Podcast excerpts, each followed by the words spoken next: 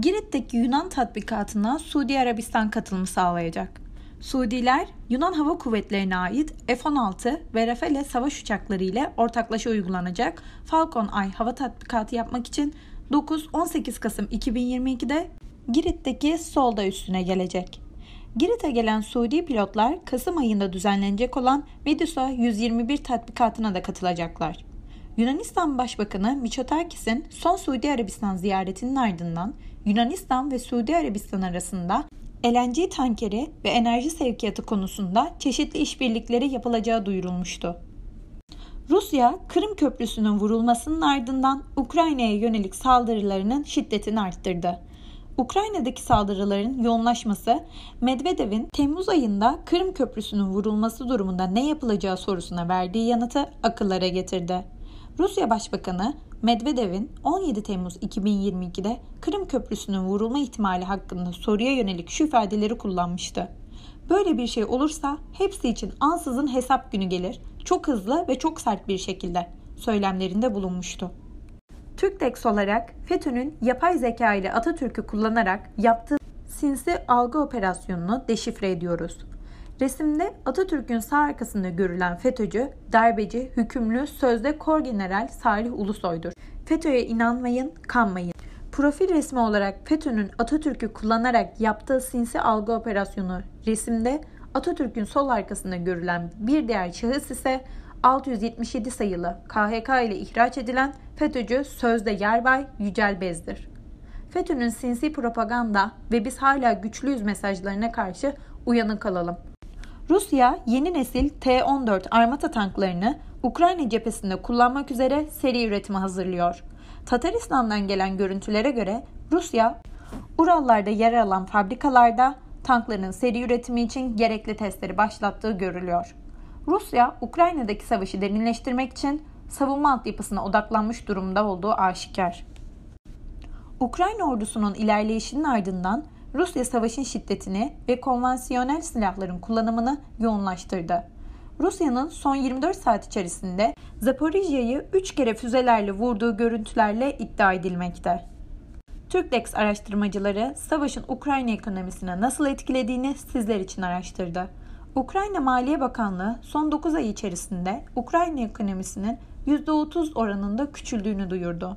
Tarım gelirlerinin ciddi oranda düştüğü Ukrayna'da Eylül ayında uzun süreli yağışlar da hasatları olumsuz etkilemiş vaziyette. Ülke elektriğinin önemli bir kısmını karşılayan Zaporijya nükleer santralinden gelen enerjinin de sekteye uğraması nedeniyle ülkedeki birçok ekonomik faaliyet durma noktasına geldi.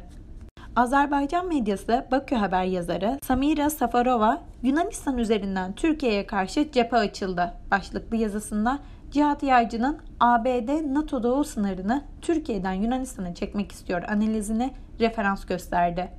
Yazısında kardeş Türkiye'ye karşı son dönemlerde Yunanistan'ın saldırgan siyasetinin daha da aktifleştirdiğini belirten Saparova, ABD ve Fransa tarafından desteklenen Yunanistan emellerinden geri çekilmek istemediğini vurguladı. Bu süreç içerisinde ABD'nin Güney Kıbrıs Rum yönetiminin silah ambargosunu kaldırması, Yunanistan'a modern savaş uçakları satmasının durumu daha da çıkmaza soktuğunu belirten yazısını kaleme aldı. Silah pazarında Rus kırılmasına değerlendirdik. Rusya dünyanın en büyük ikinci silah ihracatçısı ülkesi. Fakat son yaptırımlarla birlikte bu durum ciddi oranda değişti. Rus silahlarına odaklanan ülkeler şimdi ABD, AB, Çin ve Türkiye'yi alternatif olarak görüyor. Hali hazırda Rus silah ve savunma ürünleri kullanan ülkeleri ise ciddi bir mühimmat ve yedek parça sıkıntısı bekliyor. Rusya hem savunma ihracatı bakımından hem de yedek parça mühimmat tedariği konusunda küresel pazardaki konumunu kaybetmekte. Türkiye'nin Libya ile yaptığı son hidrokarbon anlaşmasının ardından panikle Mısır'a giden Yunan Dışişleri Bakanı Dendias burada da saldırganlığına devam etti. Türkiye, Libya'ya şantaj ve baskı yaparak 2019 muhtırası ile yasal bir canavarlık kurmaya çalışıyor ifadelerini kullanan Yunan Dışişleri Bakanı bu sözde muhtıra uluslararası olarak yasa dışı geçersiz ve mevcut olmadığı için kınandı. Bu anlaşmalar Libya parlamentosu tarafından asla onaylanmadı. Söylemleriyle propagandasına devam etti. Cihat Yaycı TV yüzdeki köşesinde Doğu Akdeniz'de küresel jeopolitik satranç oyununu yeniden başlatan Türkiye'nin Libya anlaşmaları başlıklı yazısını kaleme aldı. Yazısında Atatürk'ün Libya'da yaptıkları ve Türkiye-Libya ilişkilerinin köklü bağına değinen Yaycı, Libya-Türkiye MEP anlaşması, mutabakat muhtırası da uluslararası hukuka göre bir anlaşma türüdür. Doğu Akdeniz'deki jeopolitik satranç tahtasını devirmiş, yeniden taşların dizilerek başka bir oyuna başlanmasına neden olmuştur değerlendirmelerinde bulundu. Sayın Yağcı, Türkiye-Libya anlaşmasının önemine dikkat çekti.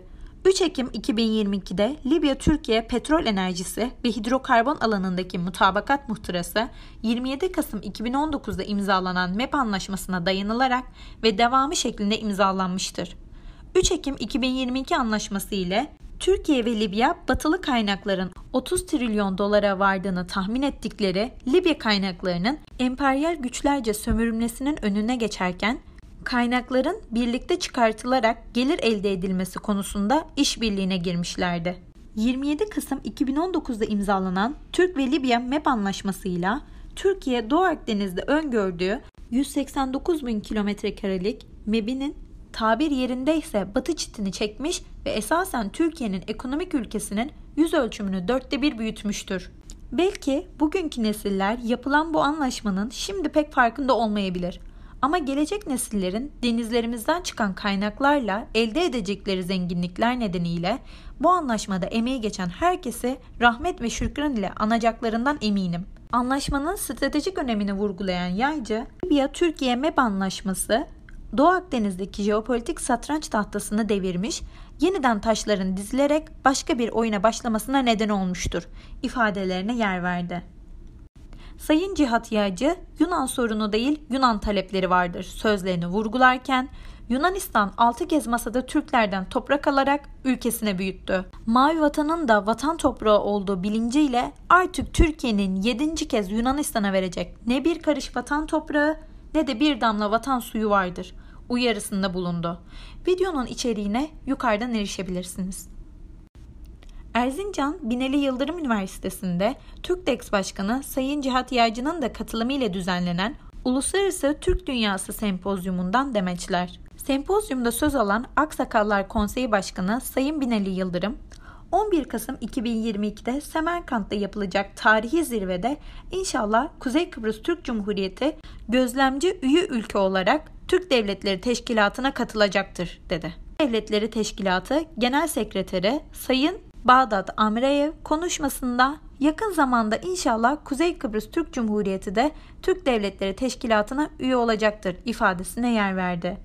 Kuzey Kıbrıs Türk Cumhuriyeti Cumhurbaşkanı Sayın Ersin Tatar, Kuzey Kıbrıs Türk Cumhuriyeti'nin gelecek ay Semerkant zirvesinde Türk Devletleri Teşkilatı'na gözlemci üyesi olacağı sevincime haykırıyorum. Kuzey Kıbrıs Türk dünyasının Doğu Akdeniz'deki kalesi ve temsilcisidir. Sözlerine yer verdi.